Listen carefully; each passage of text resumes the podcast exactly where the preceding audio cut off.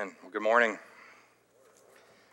Hope all of you are doing well. I hope you are all as excited as the Harvey household is getting ready for Christmas. Um, it is exciting for me to see our children uh, just look under the tree, uh, try to sneak away by picking up a gift and shaking it to find out what it is. Um, I have not had the heart to tell them all of them are getting bricks and coal this year, so that's why they all feel a little heavier. So, uh, no, that's not true at all. Um, I think our kids are really going to enjoy Christmas this year, even though I think for us, as many of you all, Christmas is just going to look a little bit different for each of us this year in light of just the times and situations that we are living in. But in the meantime, we are now wrapping up our Advent season by really focusing uh, on our final aspects of Advent. And today we're going to particularly focus on love. Now, again, if you've not picked up on the general theme of this particular Advent season, we are clearly focused on the second coming of Jesus Christ, which we as believers know is a date and a time that is unknown, but a moment that hopefully all of us are longing for as believers and followers of Jesus Christ. So as we wait, we focus on this season to be reminded of what it was that God has done through us, uh, excuse me, done through Jesus Christ for us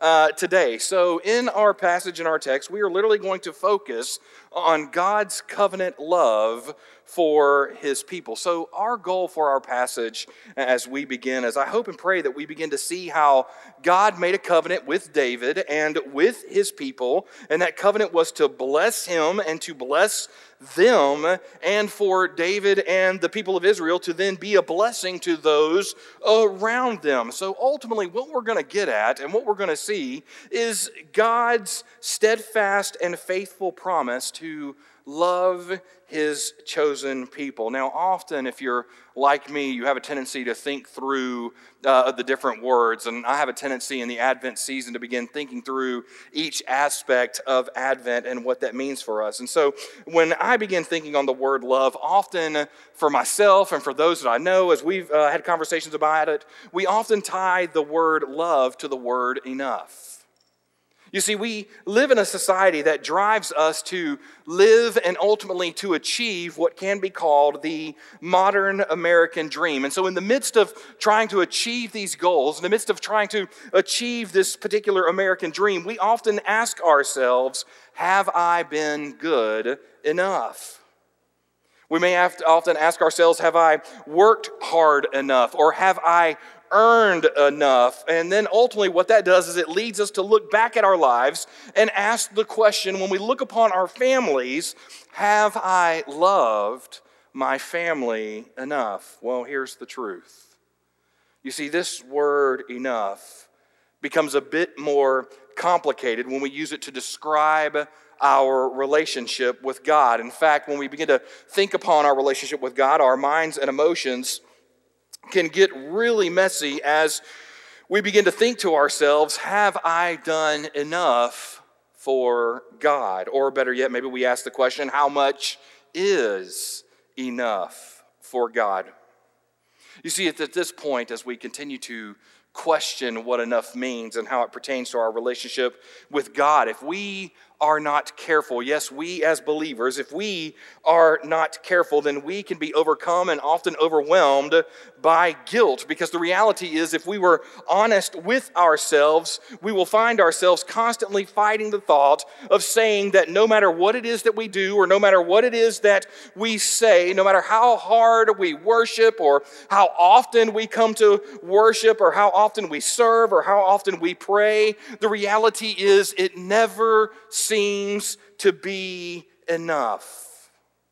And so these are the thoughts, and these are uh, the questions that ultimately lead us even further down this rabbit hole into more questions like Am I doing the will of God for my life? Is it even possible to know what God wants from me? Am, am I even doing enough for God as I pray and as I worship and as I serve? We begin to ask ourselves Can I even get on good terms with God?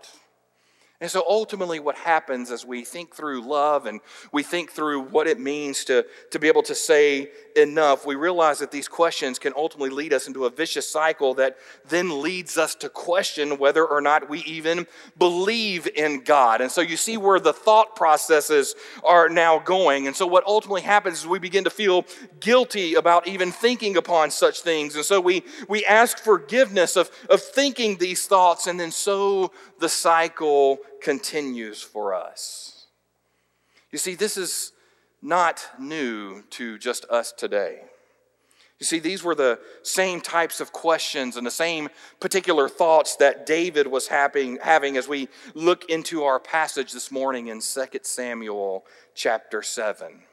You see, as we are going to see in our text today, some of the most pressing and heartfelt questions will actually be answered by the biblical truths that we are going to see in our passage. So, if you have your Bibles, and I hope you do, I would encourage you to turn with me to 2 Samuel chapter 7. And once you have found your place in the Word of God, if you can and you are able, I would invite you now to stand in honor of the reading of the Word. Now, again, this is a part of David's story. These are God's words from 2 Samuel chapter 7. We read Now, when the king lived in his house and the Lord had given him rest from all his surrounding enemies, the king said to Nathan the prophet, See now, I dwell in a house of cedar, but the ark of God dwells in a tent. And Nathan said to the king, Go do all that is in your heart, for the Lord is with you. But that same night, the word of the Lord came to Nathan Go and tell my servant David, Thus says the Lord, Would you build me a house to dwell in? I have not lived in a house since the day I brought up the people of Israel from Egypt to this day, but I have been moving about in a tent for my dwelling. In all places where I have moved with all the people of Israel, did I speak a word with any of the judges of Israel, whom I commanded to shepherd my people Israel, saying, Why have you not built me a house of cedar? Now, therefore, thus you shall say to my servant David, Thus says the Lord of hosts I took you from the pasture, from following the sheep, that you should be prince over my people. And I have been with you wherever you went, and have cut off all your enemies from before you. And I will make for you a great name, like the name of the great ones of the earth. And I will appoint a place for my people Israel, and will plant them so that they may dwell in their own place and be disturbed no more. And violent men shall afflict them no more as formerly from the time that I appointed judges over my people Israel Israel, and I will give you rest from all your enemies. Moreover, the Lord declares to you that the Lord will make you a house. And then if you skip down to verse 16, God continues, and your house and your kingdom shall be made sure forever before me. Your throne shall be established forever. Let's pray together. Father God, we come before you right now thanking you so much for this day, and we thank you for the opportunity that we have in these next few moments just to be able to reflect on your word. Father, we ask and we pray that you would prepare our hearts today for your truth. God, coming into a, a Christmas season, getting closer to Christmas Day, a day normally celebrated with our faith family, normally celebrated with family, friends, and loved ones. A day where this year in 2020 we know will be like no other. Father, we come before you right now as your people. People living in uncertain times, uncertain about our futures and our work, uncertain about our families and what happens tomorrow dealing with raw emotion of frustration and heartache and guilt. Father, I pray that in this season that we would look to you. That we wouldn't just see you, but we would grow in our faith and understanding of who you are, and that we would rest today in the love that you have shown us. So, Father, prepare our hearts for these next few moments. Prepare us and give us wisdom as we seek to better understand you according to your word. And Father, we pray that for these next few moments, may you and you alone be glorified. Jesus, we love you, we thank you, and we praise you. And it's in your precious and holy name we pray. Amen. Thank you. You can be seated. Now, as we can see in 2 Samuel chapter 7, verses 1 through 11, and then again in verse 16, clearly David is now the established king of Israel. Now, this might actually be one of the first times where David is literally able to, to sit back to really reflect on all that has happened and probably to process and reflect a little bit on the fact that, yes, he is in fact the king of Israel. Now, again, remember by this point, David has been busy fighting with an oversized Philistine army. We know by this point that David has already defeated Goliath. We know that David has already been running from Saul. He has been hiding in caves. He has been fighting more battles, and now he is the established king. And so all of a sudden, by the time we get to 2 Samuel chapter 7, the kingdom is now stable.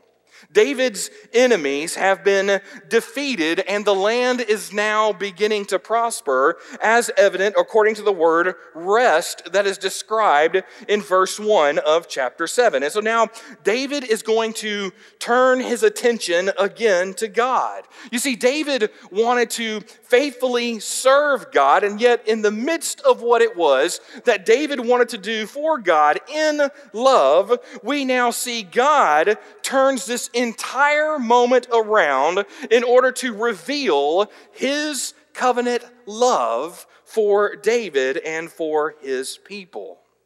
Now we look at verses 1 and 2, and here we see David, the king, finds himself in a moment with Nathan, the priest. Now, Nathan can pretty much be called at this point the nation's pastor. And so here is Nathan with David looking over the city, and ultimately David's eyes fall upon the tabernacle. Now, yes, this is the same tabernacle that's mentioned earlier in the Old Testament. This is the tent that God told Israel to build so that his presence could dwell with them. So clearly, we know that this tent, this tabernacle, is obviously a few hundred years old. And so when we get to verse 2, upon looking upon the tabernacle, David says these words. I dwell in a house of cedar, but the ark of God dwells in a tent. Now, David at this point acknowledges that his house has already been established. In other words, David is acknowledging that his house is nice, and yet the Lord dwells in an old tent. And so David wants to do something about it. He wants to establish a permanent place for God. So we then get into verse 3, and here's what Nathan does Nathan responds like any good pastor who has a member that wants to do something great for the church and ultimately pay for the whole thing. Nathan looks at David and says, Go. Do all that is in your heart, for the Lord is with you. In other words, Nathan believes that this is truly a good idea. I mean, who wouldn't think that? I mean, think for a moment. Put yourself in the shoes of a pastor for a moment. And a member comes to you and says, Pastor, I want to renovate the entire sanctuary. You're getting new lights, you're getting updated equipment, the air condition is going to work, it's going to be a wonderful day. And guess what? I'm going to pay for the whole thing. You don't have to tell anybody I'm doing it. I, know, right? Guess what nobody said in that moment? Ooh, well, let's think on that and pray about it. No, we're going to say yes. Amen. Go, do all that is in your heart. For I am with you, heart and soul, though I sit in the office while you do all the work. Imagine if somebody came up to our, our building and grounds team and said to our, our chairperson, Mary Ellen, Mary Ellen, here's the deal. We not only want to renovate and remodel the sanctuary and we're going to pay for the whole thing, it's not going to come out of the church budget. We're going to redo the fellowship hall and we're going to get the kitchen upgraded. And then once we get done with that, we're going to move over to building B, the education building, because that's ultimately where our children and our students are going to be. And we're going to upgrade that whole thing. And we're going to redo the, the, the black top out there where the basketball courts are and the tennis courts are. We're going to put in a playground and then we're going to move over to building D and we're going to renovate the offices. It's going to be great. And guess what? You don't have to tell anybody it was us. We're going to pay for the whole thing. I'm, come on, Steve, I'm with you, brother. I'm quite confident that every member of our building and grounds team wouldn't even hesitate to say yes and amen. Let's do that. I'm confident at that moment, Mary Ellen will probably say, Hey, you don't have to worry about calling the pastor, I'll tell him myself. You see, that's where we find Nathan at this point. He was, he was saying, Yes, David, this is good, this is right. Do what it is that is in your heart because you are honoring God by the work. So, obviously, in our first three verses, we clearly see the heart of David. We know that his heart is good and pure in this moment. We know that he's not being selfish. He rather he is hoping to show his love and his faithfulness to God. But then here's what happens when we get into verses 4 through 11. All of a sudden, this story is going to change directions as God is going to now lay out his plan uh, to Nathan for David. In other words, God in this moment is going to say no to what it is that David wants to do. So we see in verse 4, the word of the Lord comes to Nathan. We get to verses 5 and verses the first half of verse 7 and God tells Nathan, Go and tell my servant David. Now let's pause there and pay careful attention because, again, David is not found to be at fault here. Rather, we see that God is, is seeing the good in David and what it is that he wants to do. And that's why God calls David his servant. In other words, David is now being viewed in light of some very good company. In fact, when you flip through the Old Testament, we see that God refers to other prominent figures as his servant. He says the same thing of Abraham in Genesis chapter 26. He says the same of Moses in Numbers chapter 12 and Deuteronomy 34. He says the same thing of Caleb in Numbers 14, and he says it as well of Joshua in Joshua chapter 24. Now, God goes on from there and he says these words. He says, I have not lived in a house since the day I brought up the people of Israel from Egypt to this day, in all places where I have moved with all the people of Israel. Now, God has clearly been with the people according to his word as they have wandered. And so here we have what several scholars and commentaries have called the incarnational principle. You see, here's where we see that God wants, that God desires to be where his people are. And in this moment in the Old Testament, he desires to be in the condition that they find themselves in. In other words, God desires to be with his people, and he desires to dwell with his people. Now, by the time we get to the second half of verse 7, we see that God tells Nathan to tell David that he does not need a physical residence on this earth. This is why at this point he questions Did I speak a word with any of the judges of Israel, whom I commanded to shepherd my people, saying, Why have you not built me a house of cedar? You see, God reveals to David that he is not concerned about his accommodations on this earth. I mean, come on, we're talking about God, the creator of the universe. Why would he be concerned with his accommodations? You see, God is the one who created it all.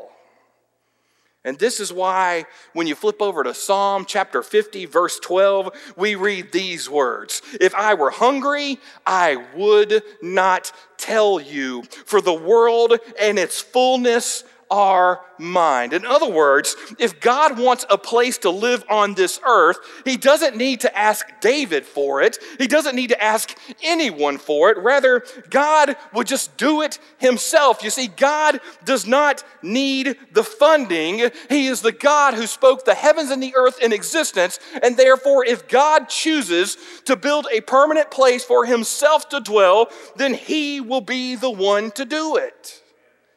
Now, this is a good reminder for us today. Pay attention to what God is saying to us. God does not need us for his work. You see, whether we want to acknowledge God as sovereign, whether we want to acknowledge Him as the great King, whether we want to acknowledge Him as Lord, that doesn't matter. Because whether we acknowledge him or not, he is still God. That never changes.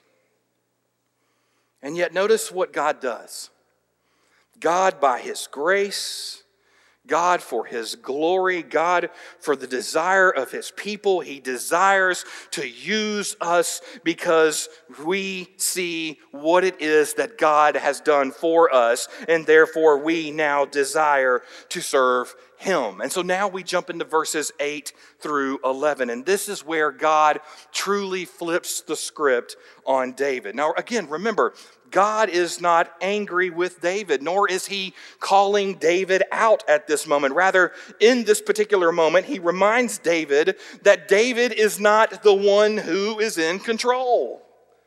God is. You see, David was concerned about God's house, and so he wanted to build God a new one. So, in this particular moment, David thought of God as a cause that was in need of good support. And so, David, in doing right by himself, was going to give big for God. However, pay attention to what God says to David. He says, I am the one who is the giver. I am never the debtor. You will always be indebted to me. You see, here is our truth from these first 11 verses. The house of God's salvation will be constructed entirely by God.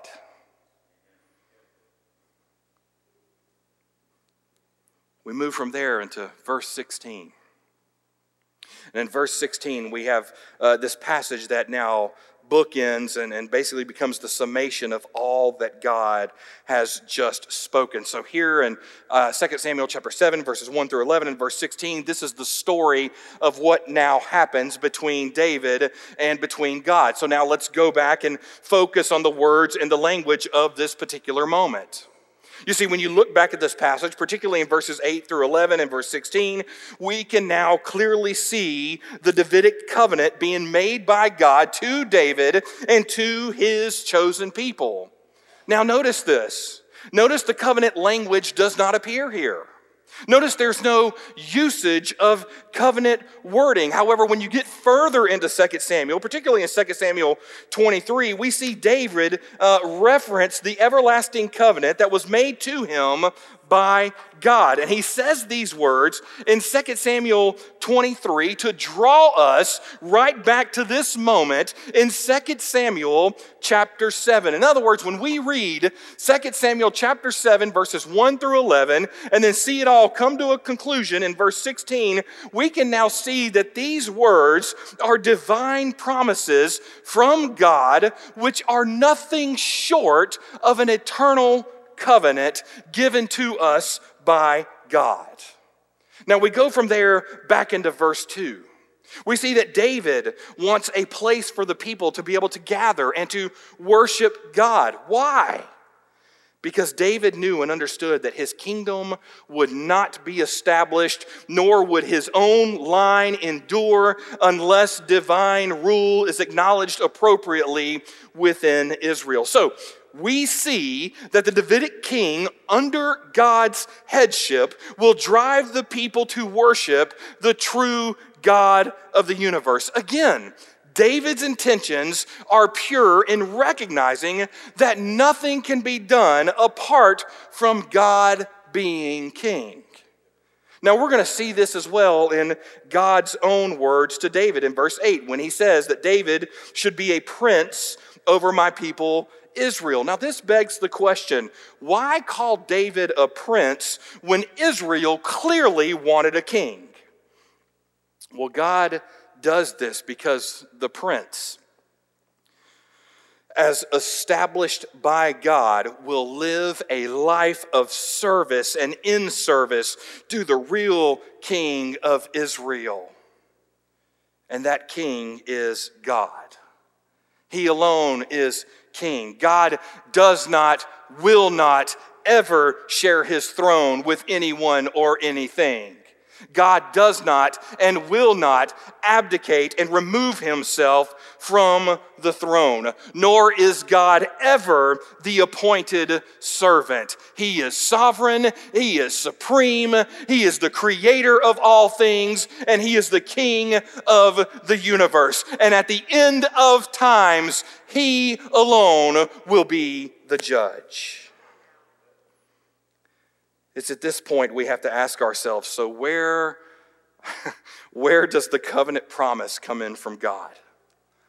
Where is this covenant love that God speaks of? Well, the answers again can be found in our text. If you look at verse 9, God says, And I will make for you a great name, like the name of the great ones of the earth. You see, God, by his love, establishes the lineage of David. He promises to, to make the line of David great. Now, would they all be great? Clearly not. The Davidic line would fail, but this was not a failure by God. Rather, it was a failure of kings and leaders in terms of their faithfulness or their lack thereof to God. He moves on to verse 10 in 2 Samuel chapter 7, and God says, And I will appoint a place for, for my people Israel and will plant them. In other words, God tells them that He will provide for His people. You see, it is God's plan to establish for them a firm foundation. And then we move into verse 11, and again we see God say, And I will give you rest from all your enemies. Now, man, what an incredible offer from God. A people who have been at war for most of David's kingship are now going to find themselves in the midst of rest and in the midst of hope and in the midst of prosperity. In other words, they are now going to be able to establish themselves in the goodness of God by the grace of God for the glory of God. Now, again, we have to ask ourselves this, this covenant love, why is all of this important to the people? Well, again, the answer is found in what it is that God is doing. Notice that before God establishes his own home, before his permanent place is ever established. He says to us in verses 6 and 7 that he will remain with his people. And again, he says that he will make sure that they are the ones who are first planted and that they are the ones who are established according to verses 9 through 11. In other words, what God is telling us here is that he cares for his people. What other deity even comes close to our God who cares for us. If you were to study any other religion, any other deity, these deities want to be served. They want permanent fixtures built for them. They want to be enshrined and they want to have temples and statues in their name. And here's the reality all of these things will turn to ash. And the only thing that will remain is God. But now, again, as we continue to look in our passage, and we look again at verses 9 through 11, we have to ask ourselves at this moment if it's not another deity, what other thing, what other person in our lives, what other, what other item that we have, what is it that can establish us the way God can. You see, no other thing in our life can care for us the way God does. In fact, as we've said before, in the, in the moment that it's going to matter the most, the moment where we are taking our final breath on this side of eternity, none of our stuff, none of our people will be able to save us in that moment. Because when we take our last breath here and close our eyes on this side of eternity, we will open them in glory. And our Almighty God will be there. Now, again, if I were underlining in my Bible, and I got to be honest with you, I don't underline in this Bible that I'm using right now. This is a, the Bible that I preach from. Um, it is written in big print uh, because, as uh, Brother Rick constantly reminds me, I am uh, fairly certain that I cannot read small print anymore. So thank you, Rick, for pointing that out. Uh, so for that reason, I don't underline in this Bible. However, if I did, the other reason why I don't underline in the Bible is because I'm left handed. Um, I am one of those left handed people who can throw a nasty curveball, but I can't write. When I write, it looks like the handwriting of a four year old. Um, in fact, I'm at this point envious of my five year old who I believe writes better than me.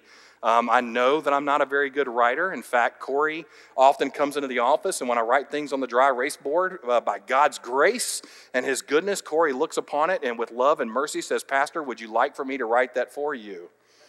And uh, for a while, I thought he was doing it because he was a good friend. I quickly found out that he was doing it because he was a better friend to the staff and wanted them to be able to see, read, and understand what was being written, correct? That's good. See, there we go. So we cleared that up. Either way, if I were underlining in my Bible, I would go back to verses 9 through 11 and I would underline all of the I will statements.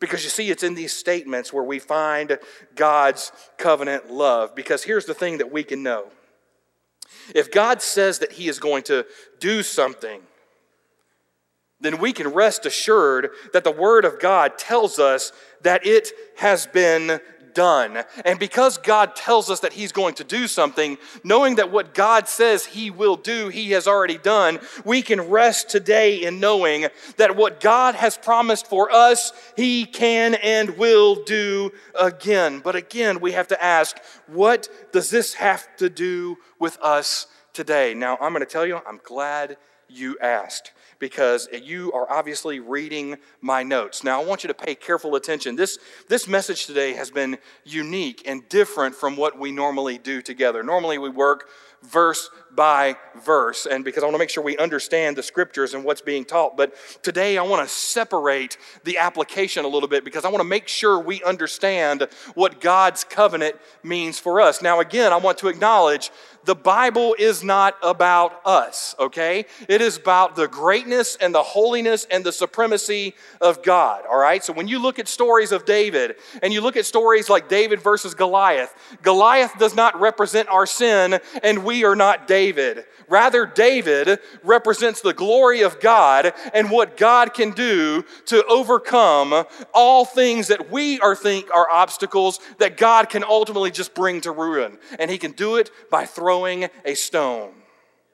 So you see, this book is about God. However, there are moments where we can see how different promises and different parts of this scripture ultimately apply to us today, and not only gaining a greater understanding of what God has called us to, but also helping us see what it is that God has promised us um, throughout scripture. So we are here and we have seen God's covenant for David and for his people. But now we need to realize that as we see 2 Samuel in light of the Gospels, we can now see that this covenant applies for us as well. So let's just take a look at this for a moment. Covenant love number one that I want to point out to you. God tells us in 2 Samuel that he will establish and make the line of David great. This is true. But it's also true that the lineage is not perfect. But let's look at the line of David for a moment, as found in Matthew chapter 1. We clearly see that this is the line of David. We see it because David is mentioned in verses 6 and again in verses 17. But look at who is also there. We see our Lord and Savior, Jesus Christ, in verse 16 and verse 17. So God did make David great, and he made his line even greater. Because from the Davidic covenant, as mentioned in 2 Samuel chapter 7, we get our true king, and his name is Jesus. And we know that it is Jesus' name that shall be great, and it's Jesus' name that will be above all the nations. This is what would lead Paul to proclaim to the church at Philippi in Philippians chapter 2, verses 9 through 11. He says, Therefore, God has highly exalted him and bestowed on him the name that is above every name, so that at the name of Jesus, every knee should bow in heaven and on earth and under the earth, and every tongue confess that Jesus Christ is Lord to the glory of God the Father. You see, David's line was great, but it wasn't because of David. It was because of God's grace, done for God's glory. And by God's glory, he established his kingdom through his Son, who is our Lord and Savior, Jesus Christ. This leads us to covenant promise number two that we see in 2 Samuel chapter 7. is this God will dwell among his people.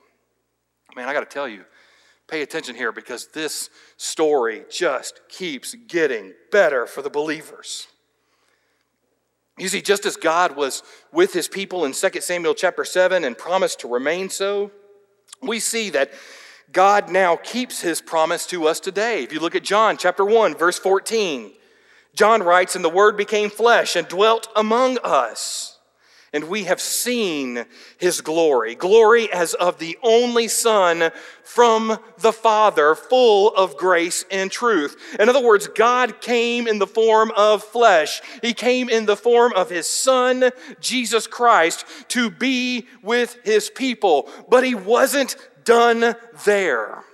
You see, God, through Jesus Christ, lived the sinless life. He died the sinner's death, and he rose again just as he promised. And then we get to Matthew chapter 28, verse 20. And listen to Jesus' final words here. He says, And behold, in other words, he says, Hear this. This is that moment where we need to pay attention to what's about to be said. Jesus says, And behold, I am with you always to the very end of the age. So you see, just as God dwelt with David and his people in 2 Samuel chapter 7, Jesus Christ dwells among his chosen people in John chapter 1, all the way through the Gospels, even to the end in Matthew chapter 8, uh, 28, verses 20. We see that Jesus took on their penalty. He paid that sin penalty, and now Christ is with us always until the very end of the age. Praise God from whom all blessings flow. This leads us to covenant promise number three that we see according to 2 Samuel chapter 7. And man, there's more, but we're, we're just going to stop here today, okay? Not only will God dwell among his people, but pay attention to this one God will give us rest. Can we just breathe that in for a moment? I mean, in the midst of COVID 19, in the midst of change and leadership in our country, in the midst of uncertainties about vaccines and whether we should or whether we shouldn't, in the midst of everybody having an opinion everywhere, wherever you turn, we can still look to God. Because He is still the same God who has given us rest. You see, God promised David the fighting would stop. God told David that the people would prosper as he remained with them. Now, this doesn't necessarily mean financial prosperity. I'm not speaking of that at all. I'm speaking more of, of being the ones who receive the blessing of what it is that God gives us in our daily lives, which first and foremost starts with the fact that when we pray, our sovereign God hears us, and He hears us because of His grace. I mean, think about that for a moment. Our, our, uh, if, if you're not keeping up with politics and COVID and you're looking for other articles right now, everybody's going crazy about the fact that two planets are about to align, something that only happens every 800 years. And I'm sitting there reading the same stuff, and I'm like, look at what God can do. And if God, the, the, God who spoke this into existence, that's the same God who hears us when we pray to Him. And it's the same God who promises us rest. You see, when we think about our own lives today, the reality is we live in a constant state of warfare. We are at war with the sin around us and, the war, and at war with sin that is within us. We are at war with this present darkness, according to Ephesians chapter 6, verse 12. Yet Jesus Christ enters the scene, and this is what he says to his disciples and what can be said of us today in Matthew chapter 11, verses 28 through 30.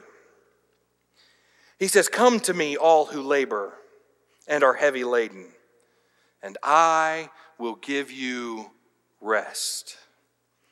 Take my yoke upon you and learn from me for I am gentle and lowly in heart, and you will find rest for your souls.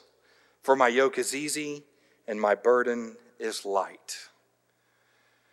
You see, God's plan for his people was to bring them to peace, to bring them to rest. That was his plan for David and his people. That is God's plan for us through Jesus Christ. And so it is good and right and proper for God to bring peace to us. You see, like God's promise states, God will give us rest. Now, this does not mean that all of a sudden, because of our faith, everything is going to get easier. But it does now mean that we have something to look forward to. We have a hope in what is coming. Man, what a joy it is knowing that God has promised us through Christ the rest that we long for and the rest that we need. So if you are living in a constant state of fear or a constant state of concern or a state of worry in this particular season, may I encourage you to take hope through God's covenant love because in his love you can and you will find rest. So, to answer the question that we asked from the beginning, will we ever be able to do enough for God? Learn from David. The answer is no. What we build will fail, our kingdoms will fail. Let me be a little more specific the United States will one day fail. Businesses will fail. Ambitions will fail. Even our families will not last forever. However, we serve a great God who gave us his Son that through our Lord and Savior Jesus Christ, we now know that Jesus will never fail us, and He alone will last forever. So we may not ever be able to do enough, but that is the beauty of Jesus Christ's words when He was on the cross and He said, It is finished. You see, for us today as believers, Jesus is and always will be enough. You see, God doesn't need us, but by His grace, for His glory, He will use us. You see, God is the one who turns our lives into something beautiful. He's the one that turns our lives into something valuable. He's a, he turns it into something everlasting. And when we, his followers, we, his believers, when, when we desire for God to be great, it's in that moment that our lives will then have an eternal purpose and eternal value because we will be able to look to Christ and say, Lord, you are enough. So, in this season, like David, let us rest in God's all sufficient work. Let us answer when He calls us. And until He returns, let us find rest in God's covenant love. Thanks be to God for His grace, His mercy, the hope that can be found in knowing Him, His promises, and the love that we can now rest in. Let's pray together.